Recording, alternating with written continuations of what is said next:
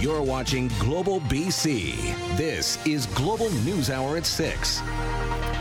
Good evening and thanks for joining us. The man convicted in the Amanda Todd sextortion case has had his sentence more than halved. A Dutch court shaving years off the punishment a Canadian judge had given to Aydin Coban. But as Catherine Urquhart reports, Todd's mother says the fact that Coban remains in prison means Amanda's story isn't being forgotten. Inside the Amsterdam District Court, a panel of judges announces they're reducing the sentence of a man convicted for his role in the death of BC teen Amanda Todd. Aydin Coban's 13 year prison sentence, now just six years. Amanda's mother says she's at peace with the ruling. I'm happy with the six years. I know that 13 years is what what was what came down in in the courts last summer. Um, but as you know, there's different judicial laws in every country. Coban was found guilty in BC for extortion, criminal harassment, and child pornography charges after 15 year old Amanda Todd died by suicide in 2012. Just before that, she uploaded a video detailing the abuse she suffered. While Coban was tried and sentenced in Canada, he was returned to the Netherlands to serve his sentence at the discretion of the Dutch legal system. Under their laws, six years was the maximum sentence and more than Dutch prosecutors proposed. The Amsterdam District Court ruling states, in part, by committing the offenses in Canada, or at least committing the offenses against a victim in Canada, the convicted person has taken the risk of being punished more severely than in the Netherlands. This risk is his responsibility. 13 years, six years, it won't bring Amanda back, but her story is going to help others and it's going to help save lives. And my whole role is awareness and advocacy, and um, that that's the passionate response. It's funny when you ask that because many people have said, Why aren't you more angry? Because anger doesn't get anything done. Coban's lawyer says he plans to appeal the decision in the Supreme Court of the Netherlands in an effort to have the sentence further reduced. Coban is now serving a separate 11 year sentence for cyberbullying dozens of young girls and men. Catherine Urquhart, Global News. A woman has been charged with human trafficking in Langley after an investigation spanning nearly a year. As Aaron McArthur reports, RCMP say the case is complex and it's not over yet. The investigation launched after a seemingly isolated 911 call from this gas station on 88th Avenue. The attendant reported that an injured, distressed adult female walked in and asked to call police. A search of the next door motel revealed a suspect and brought an assault charge against Jennifer Lynn Stevens. Stevens skipped her July court date, and while she was wanted on a Canada wide warrant, Langley RCMP slowly pieced together a much larger investigation. When Stevens was rearrested December 7th, 14 charges were approved by Crown Counsel, including trafficking a person under 18 forcible confinement, and the material benefit of the sexual services of a minor. Police won't say how many victims there are, but will confirm multiple women are involved. I think the most important thing is that the victims need to know that they're not alone. Um, and even though it may be difficult to come forward, uh, I think it's important to do so. Human trafficking charges are rare in Canada. The investigation's often complex, and victims unable or unwilling to come forward. Experts in sexual based violence say it's almost unheard of for a woman to be acting alone in a case like this. It is more common where we'll see a woman perhaps involved in some kind of organized uh, um, subculture of exploitation that would uh, ultimately in- involve uh, other people, but usually led by a man. The Langley RCMP continue their investigation. Jennifer Lynn Stevens remains in custody. Her next court appearance is in Surrey, January 3rd. Aaron McArthur, Global News. The Vancouver School Board is investigating an incident that had a West Side High School in lockdown this morning when a staff member brought a replica rifle to class. Police say another staff member saw someone walking into Lord Byng Secondary with a rifle, seen in this image in the hands of a VPD officer just after 8 a.m. Let's see if we can get that image up for you. You'll see it in a moment. Anyway, the school was locked down, and during the search, police found the staff member with the replica rifle. Officers don't believe the staff member had any criminal intent, but they will work with the school to make sure this doesn't happen again. I'm not sure what was in the teacher's mind at the time of bringing a firearm to the school. My understanding, it is an experienced teacher. It was for a presentation, probably for some sort of history lesson. Um, there's more than one thing to be learned today, obviously, um, and we will work with them in the future to make sure that we don't find ourselves in this situation. This isn't the first time a school staff member has created a gun scare in a Metro Vancouver school. In November of last year, Walnut Grove Secondary in Langley was locked down when a staff member brought in a prop firearm for a Remembrance Day display. A Coquitlam family is sharing a warning with others after almost falling prey to a door to door scam. The suspect said they represented one of Canada's big telecom companies and almost got away with a SIM swap scam until a family member stepped in at just the right time. Angela Jung reports. A trio identifying as Rogers salesmen with a tempting deal. We have exclusive cell phone deals uh, that are only for people that are with Shaw. It happened Tuesday night. Lorraine Burgeon says things appeared normal at first. Very charming, very nice. Seemed like an, a really nice guy. Do you have any ID? I mean, we have, yes, we have Rogers at like, codes, okay. employee IDs. The man didn't show any official ID, just pointed to his iPad. Instead, he asked for her ID. So that they could check my credit and so on and then he would come back the next day to put in a SIM card in my in my cell phone. So this is where I was sitting downstairs. I saw someone came to the door. Didn't think much of it. Her grandson was watching the interaction through their security app. He sensed something was off and stepped in. They didn't have the Rogers branding on their jackets. They didn't have ID. They couldn't prove who they were.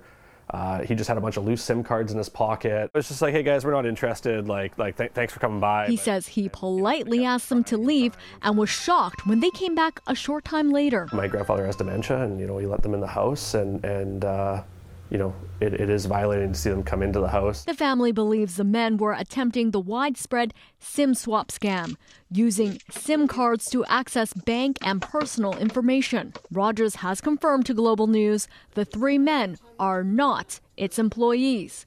Coquitlam RCMP are investigating, looking to identify the men. Educate your grandparents on these types of scams so if they do fall victim to it or they're in a circumstance where they feel like it's happening to them, they already know about it. As for Burgeon, she says the ordeal has taught her a lesson and wants to spread awareness. I might have got sucked in, and um, I just want to prevent other people for from that happening to them. Burgeon says in the future, she won't be opening the doors to strangers. Angela Jung, Global News. And attention all Swifties, North Vancouver RCMP are warning about an online scam involving the sale of tickets to upcoming Taylor Swift concerts. Police say they have received two reports in which victims responded to ads for the tickets on Facebook Marketplace. When the e transfers were made, the supposed seller stopped communicating. Police say unless you know the seller personally, you should avoid sending money via e transfer. And if the price is too good to be true, it probably is. We know it's an anticipated concert and fans are looking for it, and the scam artists are utilizing that to their advantage. What we recommend is coming into the police station. We have a, safe exchange zone right in front of the police station that's audio and video recorded for your safety, and that's where it could be done. RCMP says similar incidents have happened across Metro Vancouver and the rest of the country. Parks Canada is facing criticism for its deer eradication on one of the Gulf Islands. Opponents say the cull is outrageously wasteful. A foreign company has been hired to kill more than 80 animals on Sidney Island at a cost that works out to close to $10,000 per deer. Paul Johnson reports. When Parks Canada carried out its deer kill on Sidney Island earlier this month, took place after weeks of protest by animal rights activists and a handful of islanders. Their concern was that the practice of aerial shooting to remove wildlife was inhumane. With that project complete, there's a new point of controversy the price tag. The cost is um, disturbing, it's unsustainable, and I think, again, it's a knee jerk reaction to a much more complex problem. Parks Canada says it spent $834,000 on the chopper based portion of its project to restore vegetation by getting rid of non native deer, making the apparent cost to taxpayers almost 10 grand per animal. And that's without counting the million or so they appear to have spent on prep work. Ian McAllister is with the conservation group Pacific Wild. It makes far more sense to have, you know, locals who know what they're doing, uh, you know, managing the deer population at a vastly reduced cost and in a much safer environment. And in the case of Sidney Island, there actually is a locally organized and funded deer hunt. Since 2014, ground based hunters have killed more than 1,800 deer on the island at zero cost to taxpayers, which prompted this observation from Franco Terrazzano of the Canadian Taxpayers Federation. It's actually hard to fathom how the government was even able to spend this much money hunting deer when deer hunters will do this for free, he said. Why did the government need a chopper? Was it trying to film Rambo 6? We reached out to Parks Canada for comment on the price of the operation, but didn't hear back in time for this report. It's really a technology driven, quick fix, uh, knee jerk reaction um, to a much more complex ecosystem problem. Paul Johnson, Global News. Signs of life in Lytton. Hopefully, come the spring, everything will just fall into place. The first construction project to kickstart rebuilding two and a half years after wildfires roared through the region. Why this is such an important milestone. Next on the News Hour. There's lots of people who are outside uh, on the sidewalk because there's nowhere else to go. A year in review with David Eby, the premier floating a new idea to clear the tents from Vancouver streets and the housing he's promising to get rid of. Coming up on the News Hour. Also tonight, the weight loss drug that works a little too well. How some people are overdosing on Ozempic. Still to come tonight.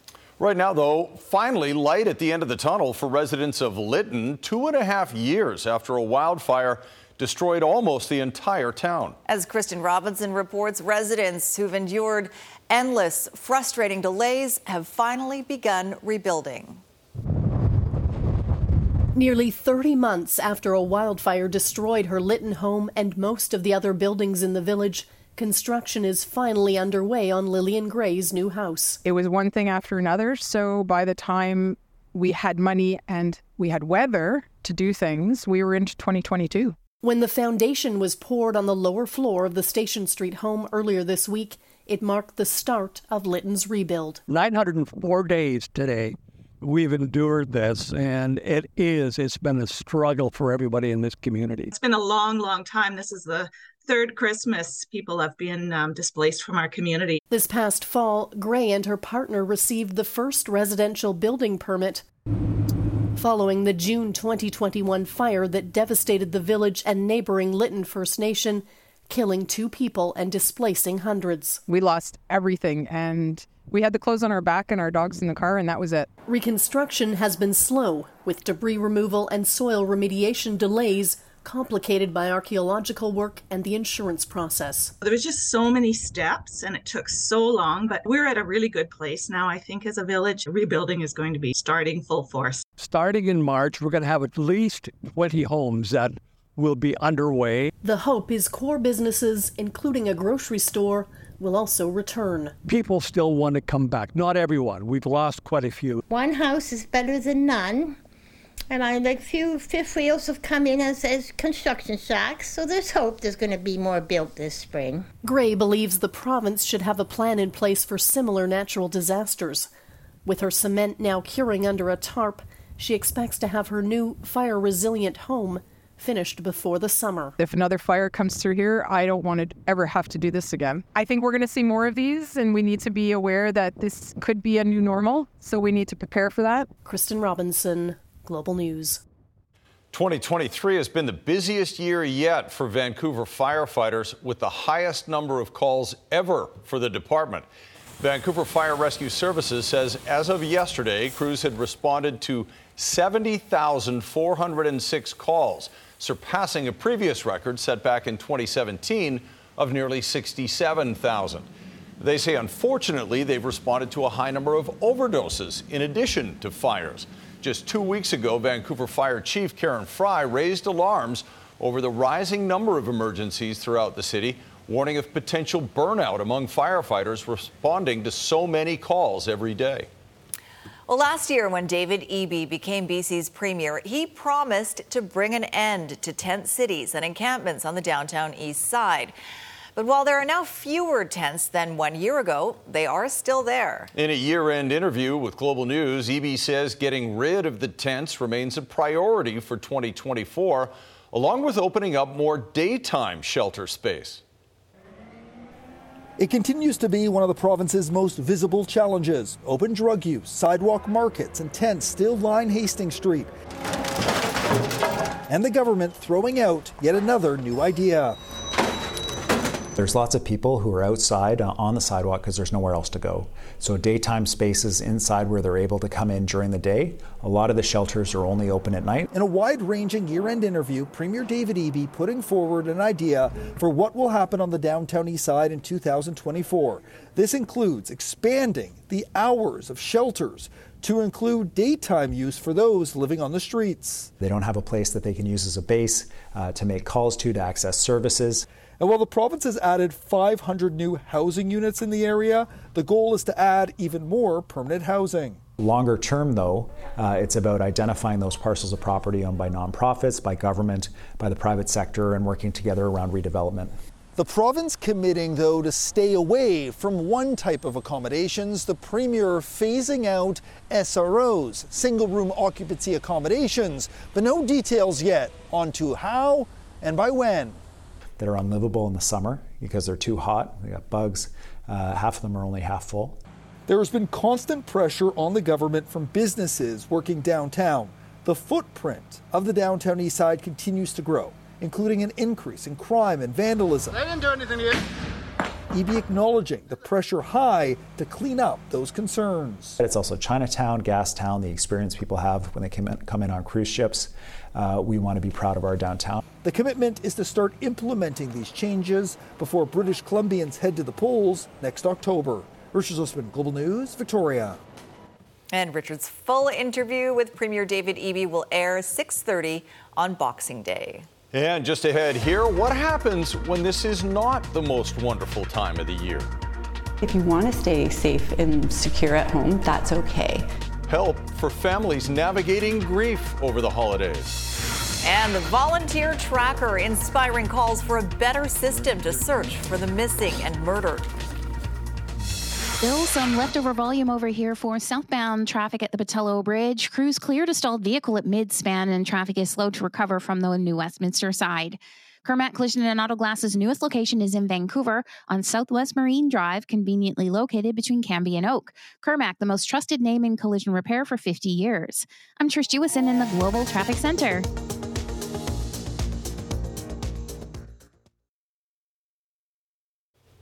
First Nations families in BC with missing loved ones are calling for a broader Indigenous led search and rescue effort across the country. The idea stems from an Indigenous man who has dedicated his life to finding missing people using his traditional knowledge as a tracker.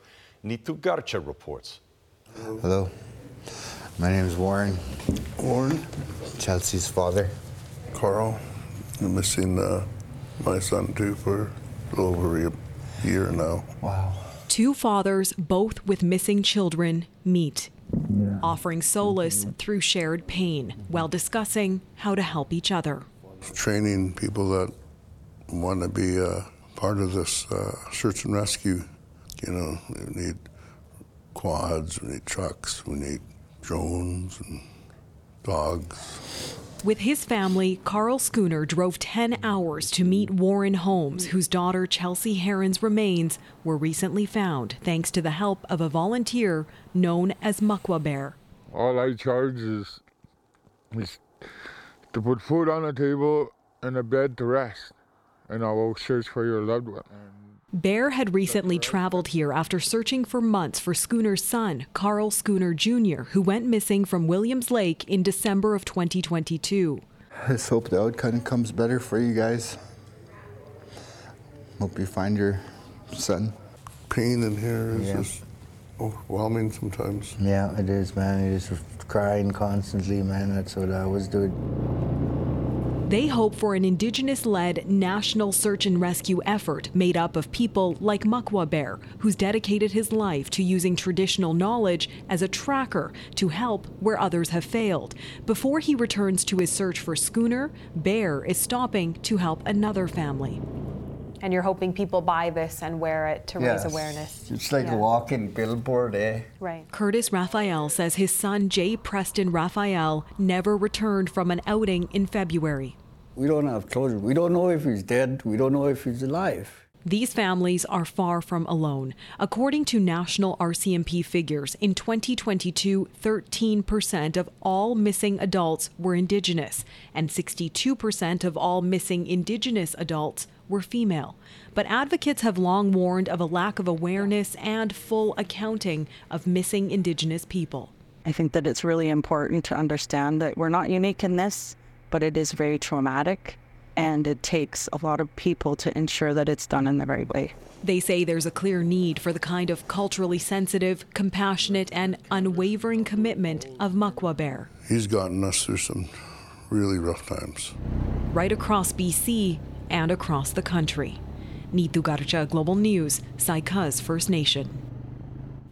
The holiday season can be a time of great joy, but it can also sharpen the pain of grief over loved ones lost. At this time of year, hospice centers in Metro Vancouver are seeing an uptick in the number of people seeking bereavement support. Troy Charles reports.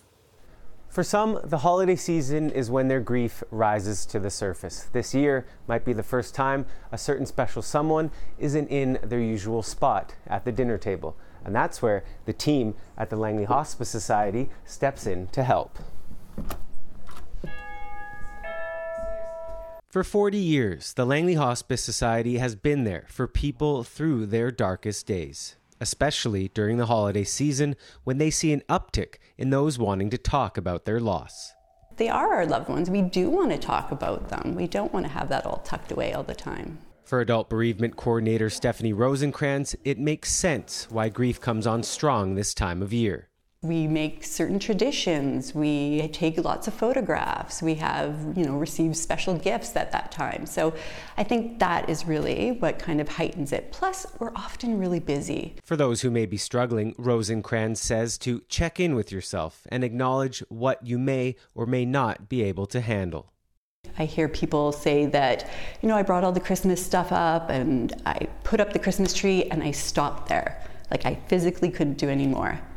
And that's okay. Hey, if that's all you can do that year, that's great. If that's what you feel comfortable with, acknowledge that. Executive Director Shannon Todd Booth showed us a different form of acknowledgement, one that's located on a very special Christmas tree. We host it through the holidays and we invite uh, the public and our clients to um, share their, the name of their loved one with us and uh, to hang it on the tree. With a focus on communication and self care, both women say the daunting holiday season can be navigated and even help the healing process. Grief is not going to go anywhere.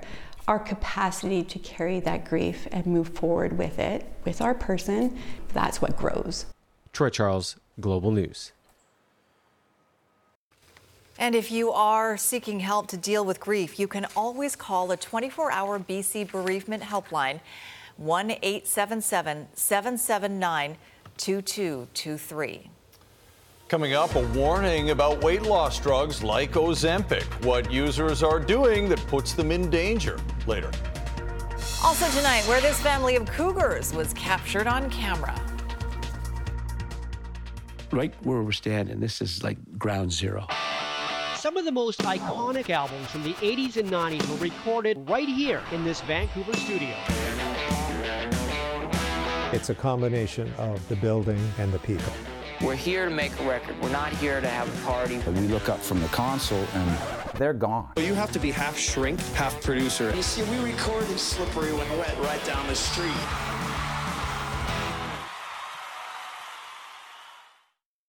Good evening. It's slow and steady for eastbound traffic along Highway 1 through Burnaby, with just minor congestion at merge points like Willingdon and Kensington.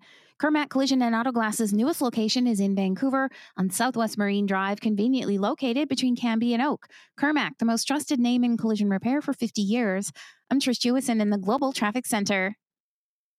Air Canada has been fined nearly $100,000 after a Prince George man was forced to drag himself off a plane last August. Rodney Hodgins, who has cerebral palsy and uses a wheelchair, was told by staff when he arrived in Las Vegas he would have to make his own way off the plane. He dragged himself to the front of the aircraft, at which point he was helped onto a wheelchair. Then the crew that was supposed to help him get into the terminal never showed up. In a ruling today, the Canadian Transportation Agency says Air Canada failed to help Hodgins get off the plane and failed to ensure their personnel periodically inquired about his needs. Air Canada now has 30 days to appeal. It's been two months, two and a half months rather, since the Israel Hamas war began. In that time, Iran has seen an upsurge in atrocities, particularly against minorities. As Negar Mojtahedi reports, Iranian Canadians here believe as the world's attention is focused on the Middle East, Iran is ramping up brutality against its own people. Since October in particular, there has been such an uh, upsurge of uh, violent uh, persecution uh, of the Baha'i community in Iran. They are raiding the house in a very violent way. At gunpoint, they enter the homes of the Baha'is. This Vancouver woman is Baha'i, belonging to Iran's largest non Muslim minority religion, one where your mere existence is enough to land you in prison. In Iran, people of the Baha'i faith are denied burial rights, higher education, most jobs, and more recently, they're also unable to register their marriage. 40 arrests have been done since October. These three Baha'is sentenced to more than two years collectively in prison for operating a daycare. It makes me feel extremely saddened According to the Baha'i international community, the Iranian regime's tactics are changing, with more arrests targeting women and the elderly, violent raids, and harsher prison sentences. The Baha'is have been trying to help the people who have been hit by the earthquake. They have been taken away on accusation that uh, they are uh, working against the government. Human rights experts say the persecution of Baha'is is the litmus test for what will follow next in Iran. Since the distraction of the Israel Hamas war, the number of executions has increased to more than three people a day, according to Iran Human Rights. For November, uh, we have 115 executions, and uh, October, 84 executions. This includes the hanging of a woman life freedom protester and a 29 year old woman who was once a child bride victim. So far in December, Iran Human Rights says there has been at least 32 hangings. Normally, these executions would have led to international outrage. This time, unfortunately, we didn't see strong reactions. Back in Vancouver, Shohreh Raser is asking the world to pay attention. We have the right to a decent life to have civil rights. She reads a letter written by an Iranian Baha'i woman serving a 10 year prison sentence for her religious beliefs. Every time I, I read it, I feel extremely moved. Her message for all Iranians is to stand united in their struggles. Please do not disqualify us and hear our narratives from us directly.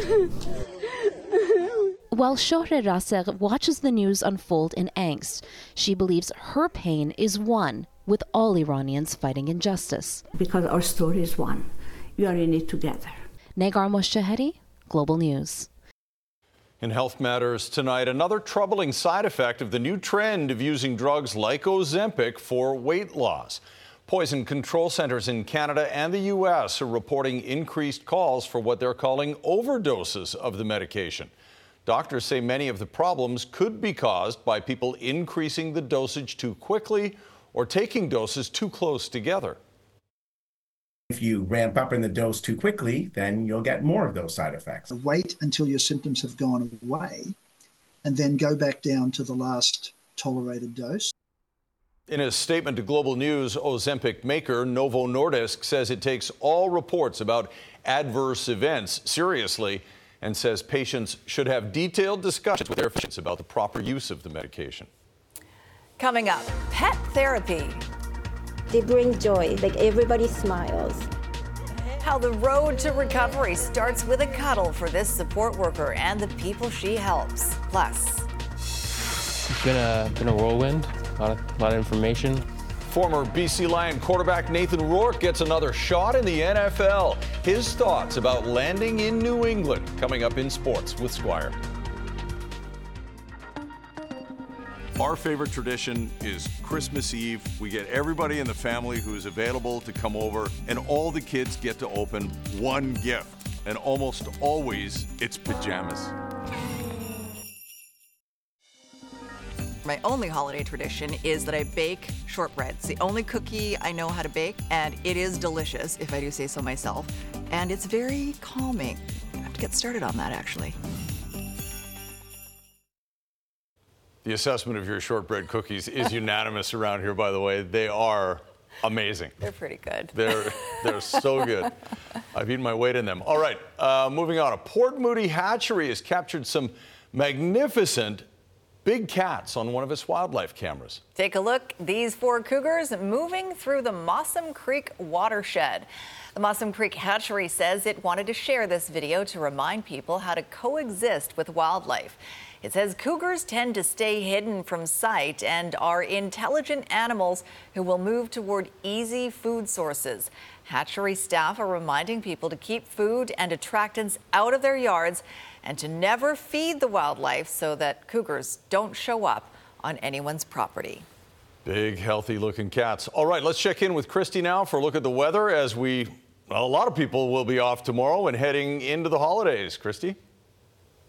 That's right. So we're really going to hone in on our travelers forecast. I just want to quickly mention, yes, winter arrives officially today, uh, this evening, 7:27 p.m. Today being the shortest day of the year, and beyond this, we get longer and longer. The days that is. Um, sunrise is at 8:05 a.m. Sunset at 4:16 p.m. And I don't know if you uh, if you feel the same way, but with these dark clouds around, it feels like sunset's more like 3 p.m. Um, it takes a little while for the days to get longer. Initially the change is really only by a few seconds, but as we approach spring break, that's when we start to see that change in day length accelerate. Uh, it is mild across the region, and we are going to drop to near seasonal value this weekend. But look at as we head into Christmas Day, Boxing Day, once again, that warmth surges, and we're expecting wet weather. So we're right back into this similar pattern with freezing levels climbing. No chance of a, a white Christmas here in Metro Vancouver, and very slim chance for those of you in the interior as well. So highs of only two degrees as you head towards your Christmas Day, whereas average is minus two. Now, tomorrow, though, we are going to see a front move across. That's going to bring wind and rain to the south coast area, and we're going to get in behind it late in the day. So we'll see some breaks of blue sky, windy conditions as well. But is that when we're expecting the freezing levels to drop and we have the potential for some mountain passes? So, tomorrow, if you're traveling, you may start the day off with rainfall, but it will change over to snow. Freezing levels and temperatures are going to drop as that cold front moves across tomorrow. That includes the Coquihalla, Allison Pass, Connector expecting snowfall. Likely just rain if you're headed up to Whistler, but there's a chance you may see some wet snow. In the meantime, the bulk of the warmer temperatures will be earlier in the day. It will be later in the day and behind that cold front that you'll start to see those temperatures drop off. Again, with freezing low uh, sort of dropping as you head towards the end of the day. All right, so periods of rain in the morning, breaks of blue sky in the afternoon, cooler but not bad conditions expected over the weekend before rain shifts back in on Sunday. Here's tonight's Centra Windows weather window coming to you from Smithers. Sean sharing this with a beautiful shot. This was just from this evening, so thanks, Sean. And yet again, another a lot of viewers now listening in and sending us photos from all corners of the province. We love those small towns watching and making sure you're sending us some of those good photos. Mm-hmm. Awesome. Thanks, Christy. All right, Squire is here now, and Nathan Rourke, uh, Squire, hoping to play some Patriot games. Sorry. Nice. I like that one. That's good. I don't know. I think it's I'm overtired. It's all the shortbread and chocolate we've been eating Yeah, in the good old newsroom all movie week. reference there. Good movie reference. Well, he is the new guy in New England, and former BC Lions star Nathan Rourke is happy to be there. It's been a been a whirlwind. A lot of a lot of information, a lot of new faces, a lot of new people, but it's been good so far. Yeah. Of course, he became a Patriot because he was claimed from Jacksonville via the waiver wire. He is quickly learning the Patriot system. Also tonight, muffin and cupcake, bringing hope to those in recovery.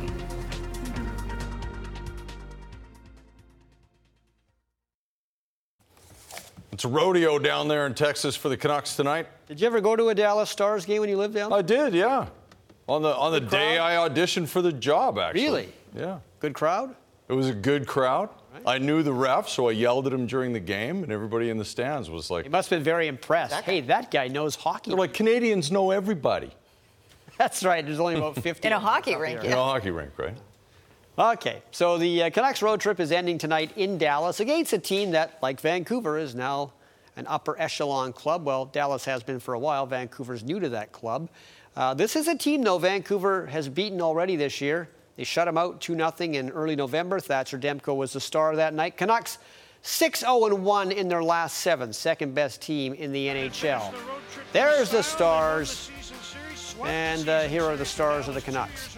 Actually, Dallas, in the last few years, has had trouble with Vancouver. But they do get a chance there that is stopped by Demko. And watch what happens here. Two on one. Garland, Dakota Joshua. Still getting goals from the bottom six. You need that, and Dakota Joshua with his eight, that makes it 1 0. Nikita Zadorov, when he hits people, there's zero gravity. Just leave their feet. Now, that's a penalty, but still, it was fun to see him lay into Jamie Benn there. Dallas will tie it. Tyler Seguin. That will make it 1 1. That's a four on four situation. And then the Stars would get the lead in the second period. Roope Hintz. They kind of forget about him here. Robertson out in front, and it's a nice little move and a goal as he slides on his face afterwards. Two to one, but look who ties it. Boeser. This is an old school Boeser goal. A lot of them come down close now, but this is what he did when he first got in the NHL. That's a great shot. 2 2 after two. The Canucks have been badly outshot in two periods, but they are even going into the third. Well, Connor McDavid and the Oilers are taking on the Devils. Oilers on a three game losing streak after winning eight in a row. Rebound here for Ryan Nugent Hopkins. Good BC boy. Makes it 2 0 in the first period. Devils got the next three as uh, Timo Meier jams this one in underneath Calvin Pickard. It was a Devils 3 2 after two, but then the Oilers refound their offense and they are up 5 3 in the third period. Well, as we said earlier this week, Nathan Rourke getting picked up by the New England Patriots on waivers is a good thing for him. I know Jacksonville's a better team, but in New England, because he was picked up on waivers, he cannot be sent to the practice roster for the rest of the season, and that's where he basically was down in Florida. That means if he's not on the practice roster and he's on the regular roster, he gets more money. There are three games left in the regular season. The chances of Rourke getting into a game now are pretty good because the Patriots are not very good and their quarterbacks have been brutal. So why not give the Canadian kid a chance? Let's see what he's got. And of course, the Patriots means he's in a hallowed place despite this being an off year, and he'll get to tell his grandchildren one day that he was coached by Bill Belichick. Yeah, I'm honored. It's a, it's a great uh, organization. Uh, I got a lot of respect for this league, and obviously a lot of respect for the Coach Belichick and, and Coach O'Brien. And um, it's uh, yeah, it's been pretty cool to, to be here so far. Uh, it's been a lot. It's been uh, I think football is football to a certain extent, but just learning the language um, this far into it is, has been dif- difficult. But know, I don't I don't uh, put it past myself to be able to pick it up. Uh, doing my best, and the guys are supporting me the best po- as possible. Major League Baseball is tweaking some rules on the pitch clock. If there are runners on base, pitchers now have 18 seconds to throw the ball instead of 20. If there are no men on base, it's still the same as last year, 15. And they don't like mound visits. So they'll be reduced from five to four per game. Apparently, fans hate mound visits the most when it comes to getting things that don't slow the game down or that do slow the game down out of the game. There you go. Seems like we're together. Shohei Ohtani. I wonder if he paid for that seat. You could buy the whole stadium now. Anyways, watching the Rams and the Saints, and this is Derek Carr to Rashid Shaheed. That's a 45 yard touchdown, which cut LA's lead to 10 7, but just before halftime. The Rams got another touchdown. Demarcus Robinson from Matthew Stafford. 17 7 Rams at halftime. There you go. All right, thanks, Squire. The promise of pet therapy, bringing hope to those in recovery, coming up next.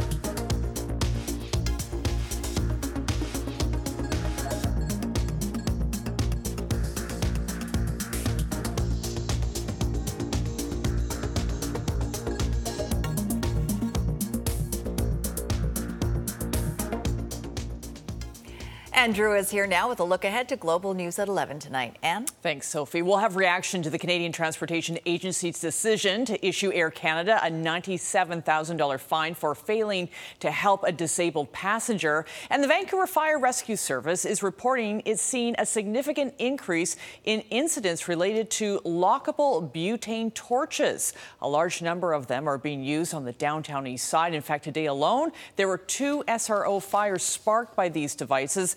The torches stay locked, which significantly increases the fire risk. We'll have more on how Vancouver Fire is pushing to have these torches banned in the city. That's tonight at 11. Sophie, Chris. All right, we'll see you then. Thanks, Anne.